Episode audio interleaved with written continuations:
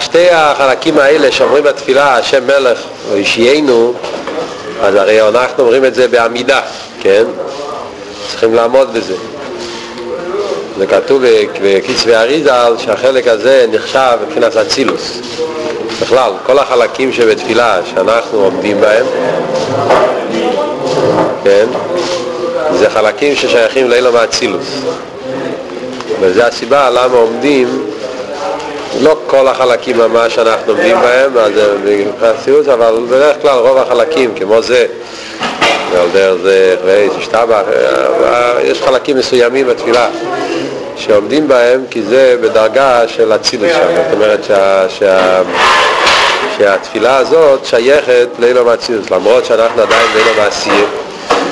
זאת אומרת, בחלק הזה של התפילה, אם הולכים לפי הסדר של הסולם, אז הסולם זה הרי עשייה יצירה בריא אצילוס. ומהוידו עד בור שומר, אז זה עדיין נחשב לילו מעשייה. ורק בבור שומר מתחיל עניין של יצירה מידס, פסוקי דזימו. אף על פי כן, יש כאילו בכל עולם, יש את האצילות של העולם.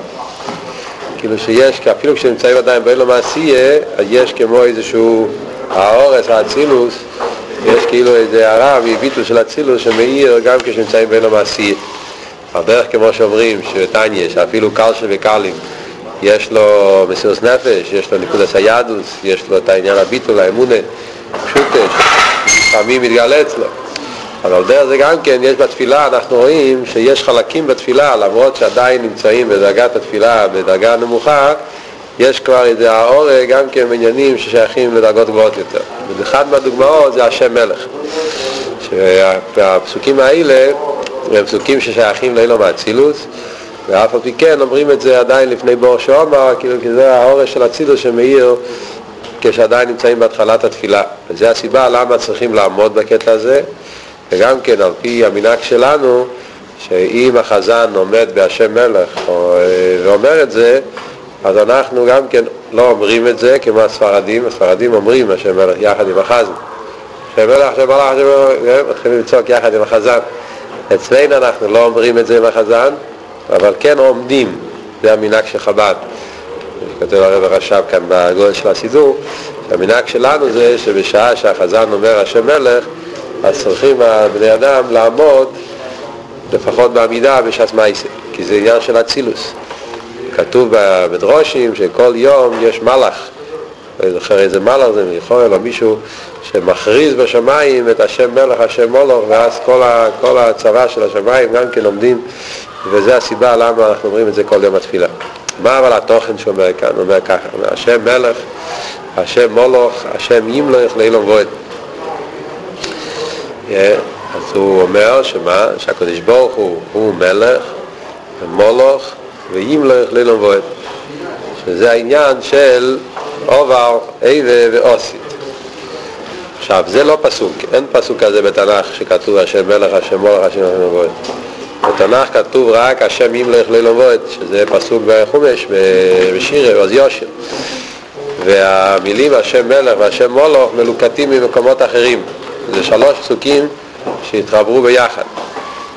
ויאמרו והגויים השם מולוך, ומשם מגיע המילים השם מולוך, ועוד השם מולוך גיוס לובש, והשם מלך מגיע, אה, לא יודע, בעוד פסוק אחר, אה? השם מלך אלו בועט, כן? ומשם חיברו שלוש פסוקים, השם מלך, השם מולך, השם ילך אלו בועט. מה התוכן של, מה הנקודה כאן איסטוס? הנקודה של הפסוקים האלה זה דיסה Melech, Molach y Imloich es pasado, presente y futuro. Sabemos que Meluje, Malchus, Malchus es el Sheires de lugar. Malchus es el Sheires de lugar y tiempo. Eh, antes de Malchus no hay lugar y tiempo. Daf que esfiras a Malchus es el línea de Meluje, Meluje in Melech Veloy Am. Un Melech necesita pueblo, Melech Tzarich Am. וכדי שיהיה מלך על עם צריך שיהיה גדר של עם. בעולם שלנו, המלוכה על העולם, פירושו שיש גדרי עולם ואז שייך מלך. כשאין מלוכה אין, אין גדר, גדר, גדרי עולם. ונדמה יוצא לכן דווקא על מלוכה שייך להגיד מלך מולך ימלך זה אל תראה אומר בתניא כן? דווקא בספיר הסמלכוס דבר הוויה שם שייך להגיד אובר איבר ועושית מלך מולך ימלך אבל בדרגות של למעלה הם לא שייך. לפי זה נשאלת השאלה למה אומר הוויה מלך? אנחנו יודעים ששם הוויה זה למעלה ממלכוס. שם הוויה זה אוי אוי ויהיה כאחד שלמעלה מזמן ומוקים למעלה מגדרי הזמן? אז אף על פי כן הלשון כאן בפסוק זה הוויה מלך, הוויה מולך, הוויה ילך ללבוד אבל זה הוא מסביר במיימר ויודע איתו אלו שלמדו את זה זוכרים את זה כנראה.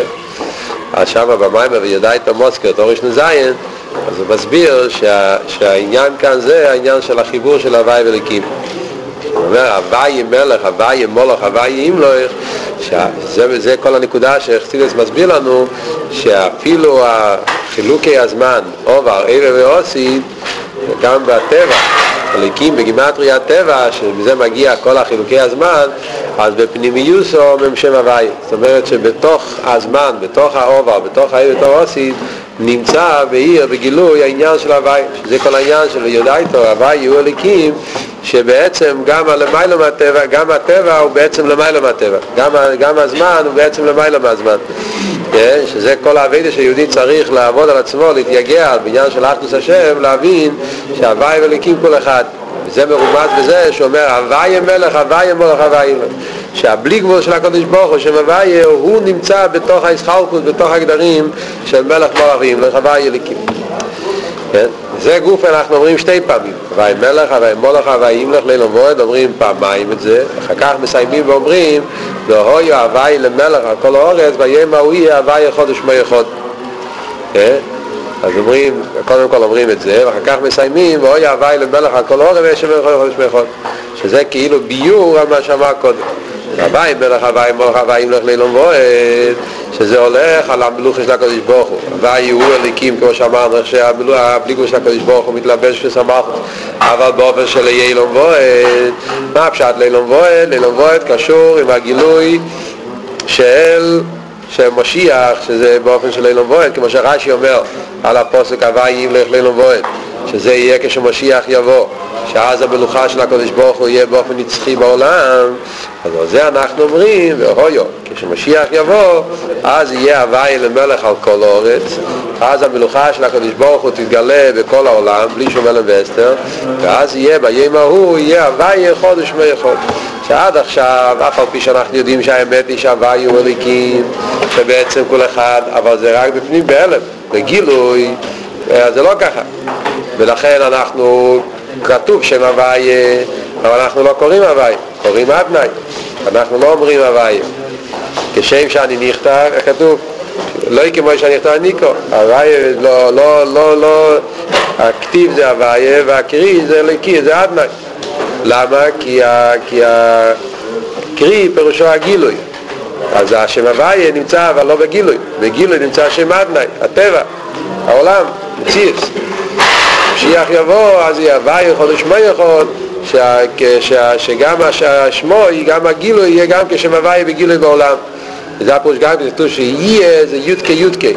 בסילובי לא יהיה יודקי וובקי, אלא יודקי יודקי, זאת אומרת שהשם וובקי יהיה כמו יודקי, שזה ההתעלות הטבע, שהטבע יהיה וגילוי יאיר שם משהו למעלה מהטבע. טוב, בשיעור הבא נסביר כמה יותר פרטים בפסוק הזה.